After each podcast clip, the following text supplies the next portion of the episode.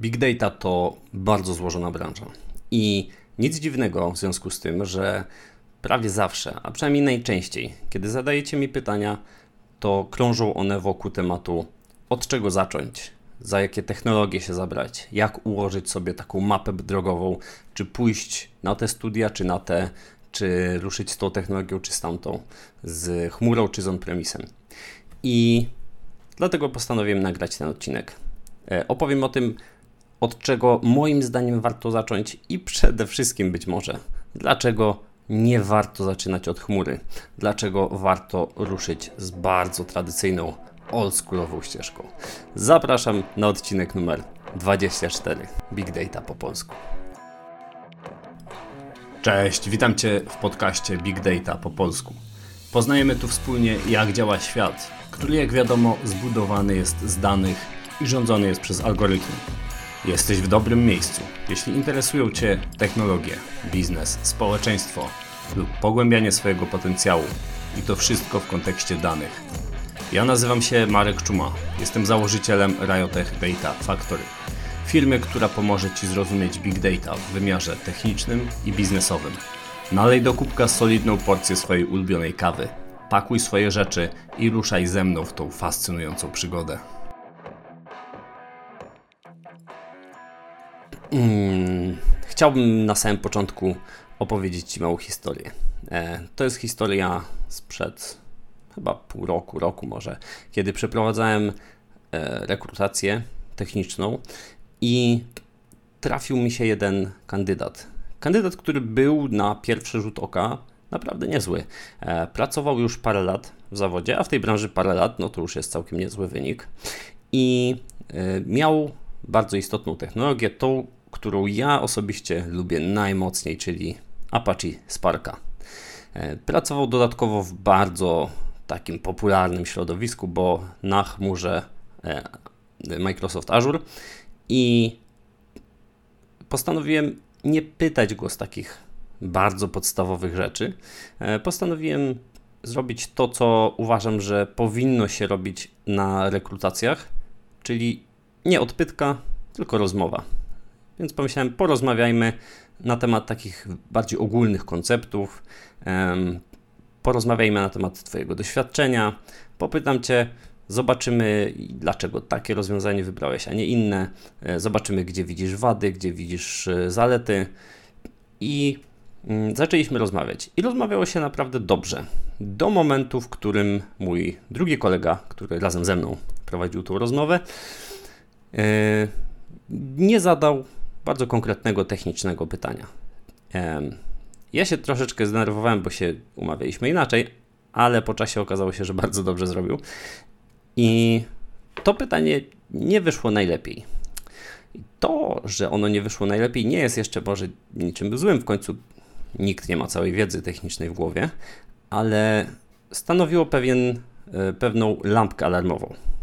I postanowiłem, że pójdziemy od początku tradycyjną ścieżką, czyli zacząłem pytać o e, techniczne rzeczy, e, kto przeszedł kurs Fundament Apache Spark, ten wie, jak się przygotować na rozmowę, a ja tylko powiem, że ja zawsze zaczynam od podstawowego jednego pytania.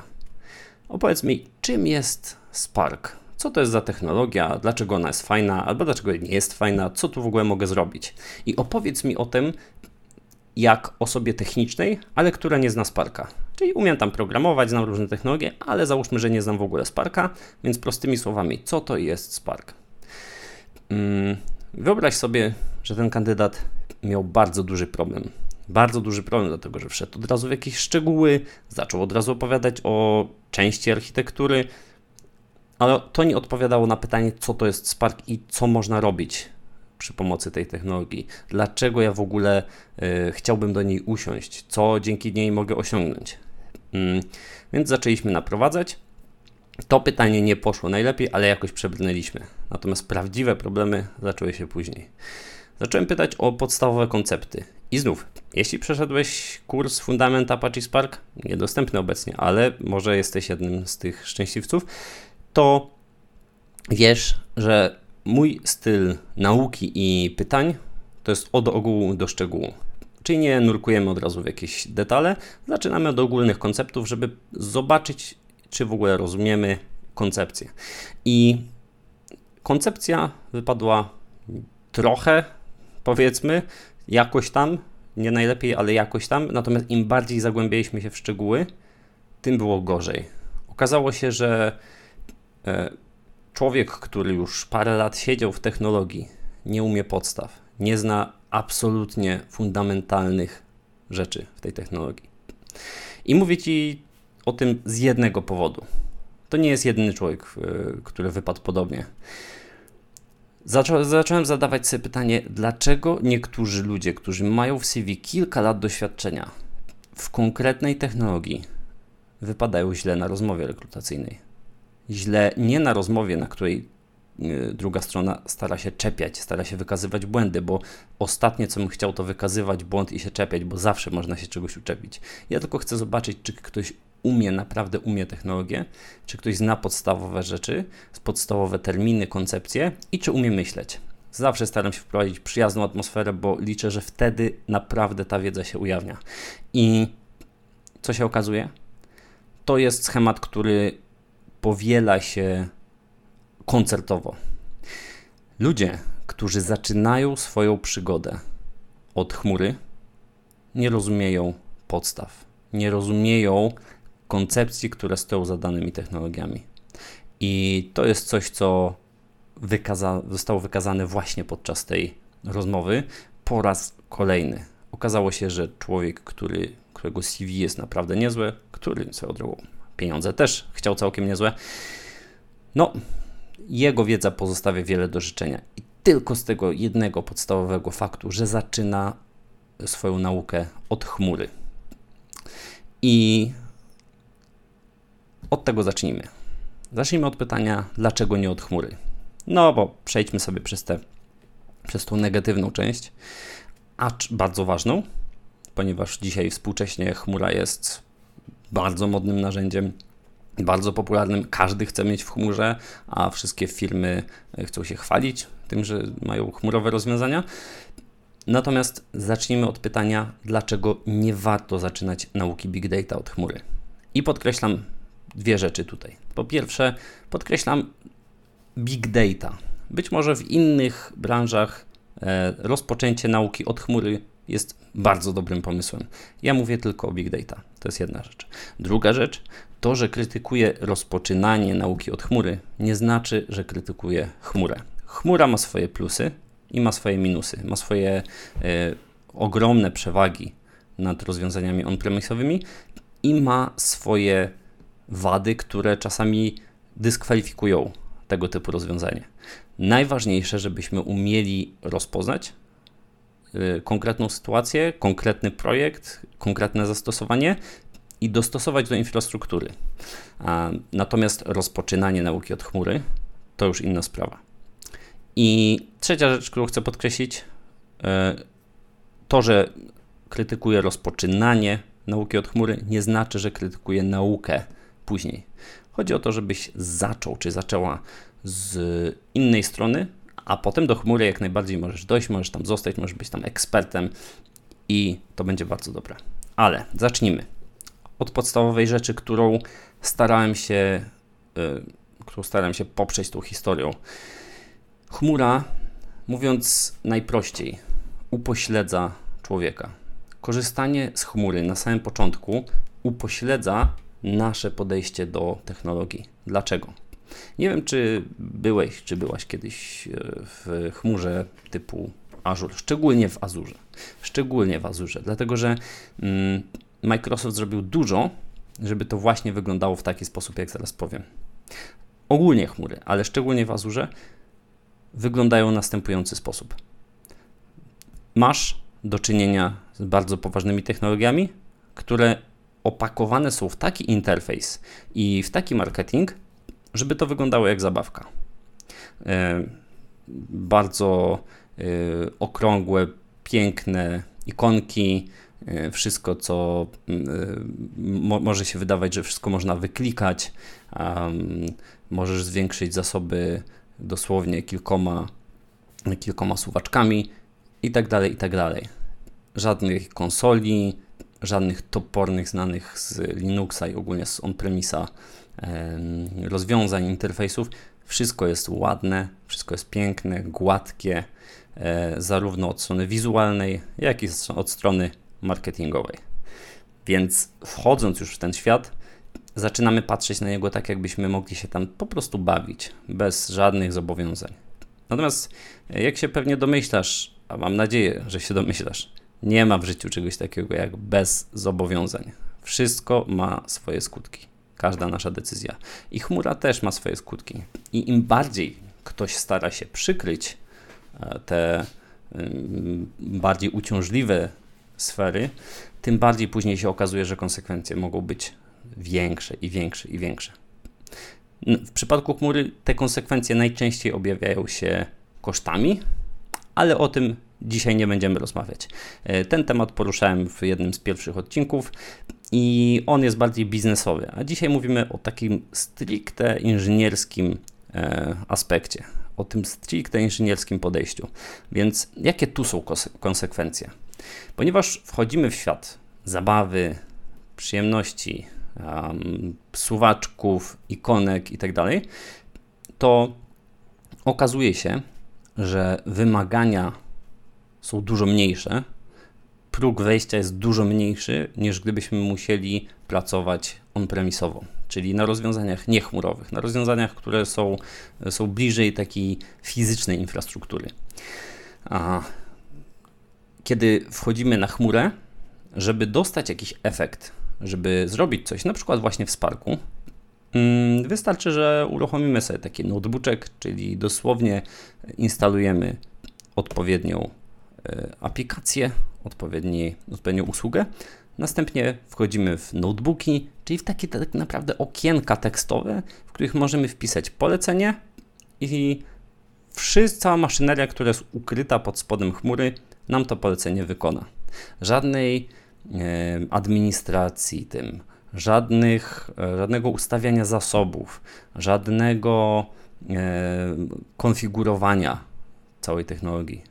Wszystko możemy zrobić bardzo szybko, bardzo łatwo i uwaga, co jest najważniejsze, to działa. To działa. Jeżeli chcesz rozwiązać jakiś problem, to przy pomocy chmury i rozwiązań takich jak właśnie Spark, tutaj się e, będę trzymał tego rozwiązania nie bez powodu, to zrobisz to i to będzie działać. I możesz nawet na tym stawiać bardzo duże projekty, które będą działać. Problem, który e, się okazuje po czasie, albo który się nie okazuje nigdzie, nigdy, jest taki, że te rozwiązania, które jeżeli zastosował, są strasznie nieoptymalne. Są bardzo źle napisane, są niewydajne. I nie dowiesz się o tym, dlatego że to działa. To, że zżera bardzo dużo zasobów, no to możesz sobie powiedzieć, no tak, takie dane, takie operacje po prostu tyle zasobów zżerają. To co robimy, to podnosimy jednym z tych suwaczków nasze zasoby. Dodajemy kolejne gigabajty RAMu i ok, firma za to zapłaci. Ale może się też okazać, że ty po prostu źle to napisałeś. I cały kod jest napisany bałaganiarsko, cały kod jest napisany yy, niezgodnie z dobrymi praktykami, Cały kod został napisany tak tylko, żeby działał taki sklejony na taśmę, zamiast napisany porządnie, zaprojektowany od podstaw, e, przegadany z kolegą czy koleżanką z pracy, zamiast przeprowadzić poważną procedurę, w wyniku której dostaniemy poważny, dobrze napisany kod, może się okazać, że ty masz kilka komend na krzyż, które też przecież robią to samo. No tylko, że po pierwsze dają, zżerają dużo więcej zasobów, mm, po drugie może się też pojawić, mogą się też pojawić jakieś kwestie związane z bezpieczeństwem. I ty się nigdy o tym nie dowiesz. A dlaczego się o tym nie dowiesz? No bo to będzie działać, tak jak powiedziałem. Więc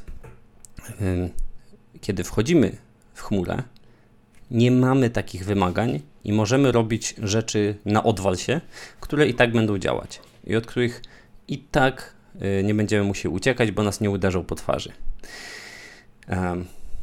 Druga rzecz jest taka, że są technologie, które faktycznie, tak jak w przypadku Sparka, możemy zgłębić możemy poznać ich architekturę, zobaczyć, jakie są dobre praktyki w stosowaniu, ale są też takie technologie, które są stricte związane da z daną chmurą i jeżeli jesteśmy dociekliwi, jeżeli chcemy poznać, co to jest za technologia, co tam działa pod spodem, jak to działa pod spodem, to uwaga, nie ma szans. Nie dowiesz się, albo dowiesz się, jak będziesz drążyć naprawdę długo. Podstawowe rzeczy, których się dowiesz na temat konkretnej technologii, takiej powiedzielibyśmy natywnej, e, stworzonej stricte przez tą chmurę, czyli na przykład jeżeli pracujemy na chmurze Microsoft Azure, to na Azure mamy serwisy, które są tylko tam. I na chmurze y, AWS tego nie ma. I na chmurze GCP tego nie ma. I na odwrót. Na AWS-ie mogą być serwisy, których nie ma na Azure, nie ma na GCP i tak dalej. Rozumiesz? Więc chodzi o to, że te technologie nie mają porządnie rozpisanej architektury, nie mają porządnie rozpisanego całego kodu, y, nie są open source'owe i nie dowiesz się, jak one są zbudowane pod spodem. Dowiesz się tylko tak, jak dostaniesz instrukcję, jak z tego korzystać na takiej zasadzie, jak korzystać z, z odkurzacza. Tak? Tylko, że my jako inżynierowie chcielibyśmy korzystać bardziej świadomie i chcielibyśmy wiedzieć jednak, jak są zbudowane te technologie, a nie tylko umieć wyklikać w nich trzy rzeczy na krzyż, żeby działało. Mm, więc mamy już tu drugi problem. E, drugi problem polega na tym, że nie poznamy nawet jeśli będziemy chcieli niektórych technologii. I można powiedzieć, no dobra, ale co z tego? Przecież skoro i tak będzie to działać, no, no, a nie ma potrzeby poznawania, to czemu mam się męczyć? Ano po to, drogi kolego czy koleżanko, że ty, idąc na taką łatwiznę, upośledzasz swój mózg i swoje umiejętności inżynierskie. Masz ogromny potencjał. Masz możliwości, które są nie do pojęcia, ale ściskasz je przez to, że nie ćwiczysz tego umysłu. Jeżeli nie starasz się poznać danej technologii, to nie umiesz też jej porównać z innymi, nie włożysz później w jakiegoś swojego wkładu w rozwój kolejnych tego typu technologii, samodzielnie nie będziesz w stanie budować bardziej skomplikowanych projektów, które wymagają jednak już e, zauważenia pewnych rzeczy i tak dalej, i tak dalej. Czyli ty hamujesz swój rozwój i hamujesz swój potencjał tym, że nie wgryzasz się, tylko pływasz po powierzchni. I okej, okay, w przypadku on-premisowych technologii też się da, też się da pływać po powierzchni, ale tam, jeżeli jesteś dociekliwy, to znajdziesz architekturę, znajdziesz dobre praktyki, nawet przeczytasz kod jeżeli jesteś bardzo dociekliwy i zrozumiesz dokładnie, jak wygląda budowa tego, e, tej, tej technologii. Dlaczego dany błąd występuje, a, a inny nie. I e, to jest kolejna rzecz. Nie? Zaczynamy od chmury, dostaniemy bardzo łatwy, e, łatwy zestaw technologiczny z bardzo niskim progiem wejścia, z drugiej strony z bardzo dużymi przeszkodami, jeżeli chcemy się wgryźć. I tak się zaczyna nasze wyrabianie zdania na temat big data. To pomyśl sobie, co jeżeli trafisz na bardziej złożony problem? Co jeżeli ktoś cię spyta, a powiedz mi, czy lepiej tą technologię wybrać, czy tą? Albo zaprojektuj całą architekturę systemu, biorąc pod uwagę, że mamy on-premisa i chcemy korzystać z chmury. Z jakiej chmury mamy korzystać? Kiedy pojawiają się złożone wyzwania, po pewnym czasie oczywiście doświadczenia, to bardzo duże, e, dużą wagę zaczyna mieć to, w jaki sposób ty podchodziłeś czy podchodziłaś na samym początku. To zaczyna stanowić Twoją przewagę. Czy umiesz patrzeć do głębi, czy tylko się ślizgasz po powierzchni?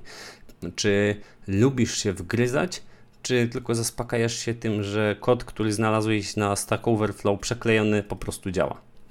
A, więc to jest kolejna rzecz. Mm. Następna Dlaczego nie warto zaczynać od chmury? Bo jest później trudno przejść do on-premisa.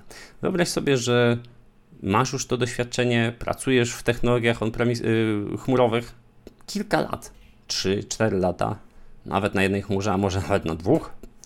Masz certyfikaty i nagle musisz przejść na on-premisa. Przejdziesz? Będzie ci bardzo ciężko. zaręczam Ci, będzie Ci bardzo, bardzo trudno. Technologie on-premisowe są dużo bardziej surowe. Technologie on-premisowe są, e, wymagają innego zestawu myślenia, są trudniejsze w związku z tym i przejście od chmury do on-premisa będzie dla Ciebie niemałą przeszkodą, a w związku z, czym, z tym, że y, raczej jesteśmy leniwi, to raczej nie przejdziesz po prostu. Czyli co? Czyli ograniczasz swój rozwój. Natomiast jeśli zaczniesz od on-premisa, to w drugą stronę nie będzie aż takiej dużej przeszkody. Czyli zacząć od on-premisa jest yy, i zaczynając od on-premisa, dużo łatwiej jest przejść w stronę aplikacji chmurowych i ciągle nie tracisz tego doświadczenia on-premisowego. Musisz tylko zdobyć nowe doświadczenia, uzupełniające doświadczenia chmurowe. Czasami to jest zmiana filozofii, ok, ale to jest jednak ciągle uzupełnienie i możesz bazować na tym, co już masz. W odwrotnym przypadku, niestety, od chmury trudniej jest przejść do on-premisa. Hmm. I ostatnia rzecz trochę nawiązuje do tych pierwszych, czyli trudniej jest dostrzec operacje rozproszone. Operacje rozproszone czym są? Możesz się dowiedzieć z jednego z pierwszych odcinków. Zasadniczo podstawa big data, czyli pracujemy na wielu maszynach na raz. I tak powstają wszystkie technologie, tak, big dataowe. Na tym polega big data, że możemy duże dane yy, procesować czy przechowywać dzięki temu, że pracujemy z wieloma komputerami na raz. Jeżeli e, pracujesz on-premisowo, to masz konkretne maszyny, z którymi konkretnie pracujesz. Jeżeli pracujesz w chmurze, o, no to już ciężko jest, jest bardzo mocne oderwanie od fizycznych maszyn. Um, on-premisowo często też jest to oderwanie, ale ono nie jest aż takie mocne. W chmurze masz wrażenie, że po prostu korzystasz z zasobów całego świata, które są nieograniczone i w zasadzie przesuniesz sobie paseczkiem, to jest jedyny problem. A to, że pod spodem naprawdę muszą funkcjonować jakieś maszyny, to, że naprawdę tam są serwery i tak dalej, i tak dalej, to już Cię nie obchodzi. Więc trudniej jest dostrzec operacje rozproszone, w związku z tym ciężej jest zrozumieć, jak one działają.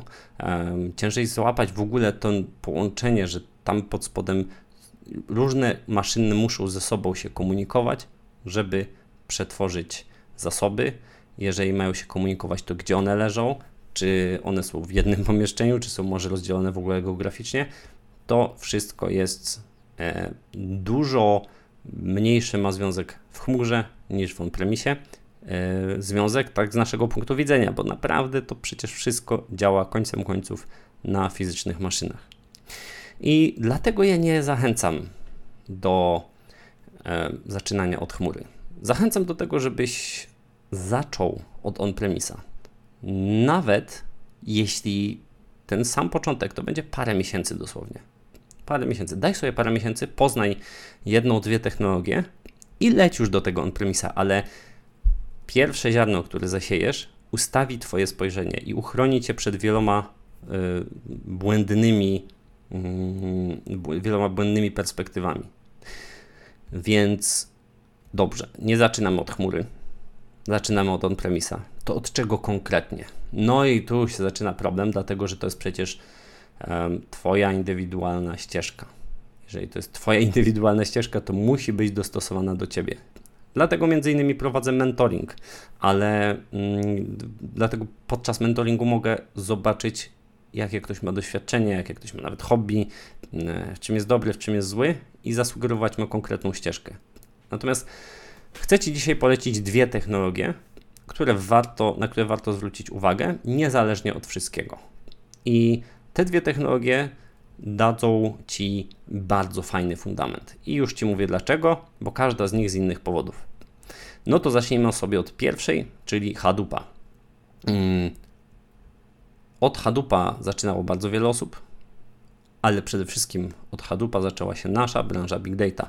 Mówiłem o tym bodajże chyba w mm, odcinku z, wyszukiwarka, z wyszukiwarkami, tak mi się wydaje, i na pewno na YouTubie, jeżeli oglądasz to na YouTubie, to super, a jak nie, to możesz się tam przejść, jest kanał. Um, swoją drogą zachęcam teraz do subskrypcji, a jeżeli jesteś na Spotify'u, to zachęcam, kliknij, oceń, jeżeli ten podcast Ci się podoba, oceń na piątkę. Musisz tam wrócić do ekranu głównego, mm, Big Data po polsku, kliknąć gwiazdkę i bardzo Ci za to dziękuję. Bardzo Ci za to dziękuję. To jest dla mnie naprawdę bardzo ważne yy, i możemy rosnąć dzięki takiemu jednemu drobnemu kliknięciu. Na tym właśnie polega small data w big data. Ale wracając do YouTube'a, jest tam też wideo na temat tego, co to jest Hadoop i tam też to chyba tłumaczyłem, a na pewno jest wideo, co to jest Big Data i tam to już na 100% tłumaczyłem.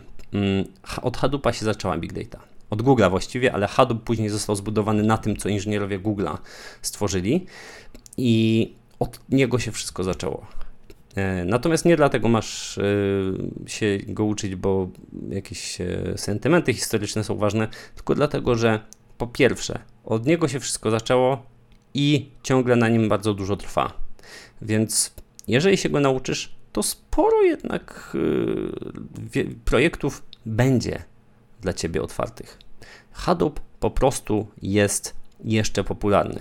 Nie jest już przyszłościowy, ale na nim wiele projektów jest Y, teraz prowadzonych i utrzymywanych i będzie jeszcze przez jakiś czas. Mm, więc to jest na pewno duży atut, taki atut rynkowy, ale atut inżynierski, e, deweloperski, architektoniczny jest inny. Hadoop, a właściwie HDFS, to jest klasyczna architektura typu master-slave. A master, architektura typu master-slave to jest architektura, na której zostało zrobionych e, znakomita większość technologii big dataowych. To jest klasyczna architektura rozproszona, czyli klasyczna architektura big dataowa. Jeżeli poznasz, jak jest zbudowany HDFS, to otworzy ci się dużo klapek w myśleniu o tym, jak to wszystko działa. Zrozumiesz wiele rzeczy. Będziesz mógł porównywać później do HDFS-a wiele rzeczy mm, i widzieć też podobieństwa, widzieć też plusy innych technologii, przewagi nad HDFS-em, bo HDFS ma swoje problemy. Jeden najbardziej po, po, taki istotny, to sobie doczytasz o nim, problem małych plików, ale to jest jednak y, architektura, która jest klasyczna i która może być znakomitym i jest znakomitym punktem wyjścia do innych architektur. Więc e, zachęcam do poznania Hadoopa, a konkretnie HDFS-a i Jarna. Um, dodatkowym atutem Hadoopa, szczególnie HDFS-a, jest to, że nie jest on trudny. To nie jest technologia, którą, na którą będziesz siedzieć przez kolejne dwa lata, żeby zgłębiać jakieś szczegóły. Oczywiście, jeśli chcesz go rozwijać, e, dodawać tam swój kod, to tak, ale w takim normalnym znaczeniu wystarczy ci dosłownie tydzień nauki i będziesz umieć już naprawdę sensownie. I druga technologia, być może Cię nie zdziwię, jeśli słuchasz tego podcastu dłużej, jeżeli śledzisz moje, mojego YouTube'a, LinkedIna, i jeżeli jesteś na newsletterze, zachęcam, mamy newsletter. Jak się zapiszesz, dostaniesz pierwszy polski e-book o Big Data i to taki kompleksowy, gdzie masz wytłumaczone całą masę rzeczy. Masz w notatkach link, zapisz się na newsletter, dostań e-booka i napisz mi, jak on Ci się podoba. E, natomiast jeśli chodzi o drugą technologię, Apache Spark. Apache Spark bardzo Ci serdecznie polecam. Moja ulubiona technologia, coś w czym się mm, w miarę specjalizuję chociaż ciągle czuję, że muszę się nauczyć bardzo dużo. Widzę, jak e, inni specjaliści w Polsce wiedzą bardzo dużo, ale to jest fantastyczna technologia do przetwarzania danych. Dzięki niej możesz przetwarzać bardzo dużo danych na wielu maszynach. I ona ma podstawowe atuty następujące. Po pierwsze, ma ogromnie niski próg wejścia. Możesz zacząć pisać 20 minut napisać pierwszą aplikację, jakąś taką bardzo podstawową. Mm, nie musisz nic instalować poza IntelliJ'em czy tam jakimś innym edytorem do innym środowiskiem programistycznym. Tak? Chodzi o to, żeby móc gdzie programować. E, jeżeli masz coś do Java, Scala lub Pythona, to ci wystarczy, żeby zacząć pracować ze Sparkiem. Natomiast możliwości rozwoju są ogromne, nieograniczone właściwie. E, doczytywać różnych zagwozdek można w nieskończoność i możliwości, jakie daje w tworzeniu projektów, też są nieograniczone, więc bardzo fajna sprawa. I jest jeszcze jeden atut Sparka. I tym atutem jest ry rynek. Rynek pracy, rynek, który cię czeka, jeżeli umiesz Sparka.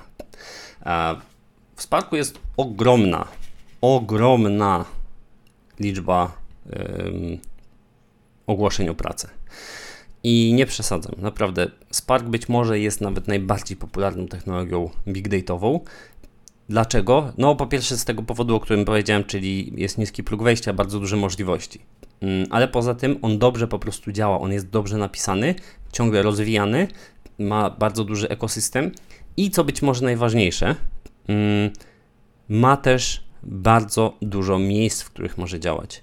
Czyli on, jego, z nim popracujesz sobie u siebie na komputerku, ale popracujesz też na klastrach on-premisowych, ale również popracujesz na wszystkich dużych chmurach. Każda z chmur ma swoją jakąś, jakiś swój e, serwis, usługę, y, która pozwala y, pracować ze Sparkiem. W Microsoft Azure nawet tych usług jest dwie albo trzy. Także jeżeli się nauczysz Sparka i będziesz w tym dobrym fachowcem, to pracy raczej tutaj nie zabraknie. Nie, ciężko jest mi sobie wyobrazić, że Spark mógłby nagle przestać być popularną technologią. Sądzę, że mm, nie przestanie jeszcze przez lata. Tak mi się wydaje. Tak jest moje zdanie. A więc te dwie technologie warto, żebyś się nimi zainteresował czy zainteresowała. Y, po pierwsze Hadoop, po drugie Spark. Zacznij od on-premisa. Mm, wystarczy Ci na początek jakaś y, wirtualizacja, możesz użyć Dockera albo wirtualnej maszyny, mm, żeby sobie postawić. Jak już troszeczkę bardziej zrozumiesz i Ci się spodoba, to możesz sobie postawić jakiś y, klasterek, na którym skonfigurujesz Hadoopa. Wystarczy Ci do tego jeden czy dwa pecety. Mm, polecam dwa, jakiekolwiek jeżeli uda Ci się skonfigurować Hadoopa, postawić nam Sparka i uruchamiać na nim e, swoje aplikacje Sparkowe, nauczysz się bardzo dużo. Bardzo, bardzo, bardzo dużo i nauczysz się, jak to naprawdę działa, tak przy samej kości. Samo mięso i krew przy kości. Bo będziesz widzieć, że ten klaster stoi koło ciebie, stoi pod biurkiem i że jak klikasz coś na laptopie, to że te operacje dzieją się pod tym Twoim biurkiem. Tam są przesyłane dane między dwoma komputerami. Tam są przechowywane te pliki, które wrzucisz i tak dalej, i tak dalej. I wtedy zrozumiesz bardzo mocno, fajnie tą fundamentalną koncepcję e, tego, jak to wszystko działa. Jak tą koncepcję zrozumiesz, pójście do chmury nie będzie już obarczone takim problemem tego upośledzenia inżyniera. Więc y, zachęcam, zapraszam. Dzisiaj odcinek był no taki dużo mocniej techniczny niż zwykle, ale sądzę, że takie techniczne odcinki też są fajne. Daj mi zresztą znać w komentarzu, czy takie odcinki techniczne też są fajne. Staram się nie przesycać takim technicznym żargonem i staram się tych odcinków technicznych dawać mniej w, e, w podcaście Big Data po polsku ale uważam, że co jakiś czas, jak y, sobie mm, coś takiego zrobimy, to lepiej załapiemy tą, mm, tą branżę, lepiej zrozumiemy, jak ona działa i jakie tutaj są możliwości. Um, także dziękuję Ci bardzo. Jeszcze raz zachęcę Cię do y, dwóch rzeczy. Po pierwsze, do zajrzenia na nasz newsletter. Um, na pewno będziesz wiedzieć o wszystkim, co się dzieje, a niedługo startujemy z kursem Fundament Apache Solar. Pierwszy kurs o solarze y, po polsku, online oczywiście. Mm, I przede wszystkim dostaniesz e-booka, pierwszego polskiego e-booka o Big Data. Y, I to nie jest jakaś tam reklamówka, to jest sto kilkadziesiąt stron bardzo, bardzo konkretnego tekstu. I druga rzecz, zachęcam, y, zasubskrybuj kanał, polub to wideo, jeżeli jesteś na YouTubie, oceń na Spotify, jeżeli jesteś na Spotify, te rzeczy bardzo, bardzo mi pomogą. Staram się tworzyć wartościowe treści specjalnie dla Ciebie, więc samo to, że klikniesz gdzieś łapkę czy coś takiego, bardzo mi pomoże. Ja się żegnam z Tobą. Życzę Ci powodzenia, wierzę w Ciebie, wierzę w to, że Twój upór da Ci ogromne możliwości rozwoju w tej branży i trzymam za Ciebie kciuki. Daj znać, jeżeli będziesz mieć jakieś pytania i daj znać, jeżeli będziesz mieć też już jakieś efekty. Bardzo chętnie się o nich dowiem. Powodzenia, trzymaj się i miłego dnia. Do zobaczenia za dwa tygodnie. Do usłyszenia za dwa tygodnie. Cześć!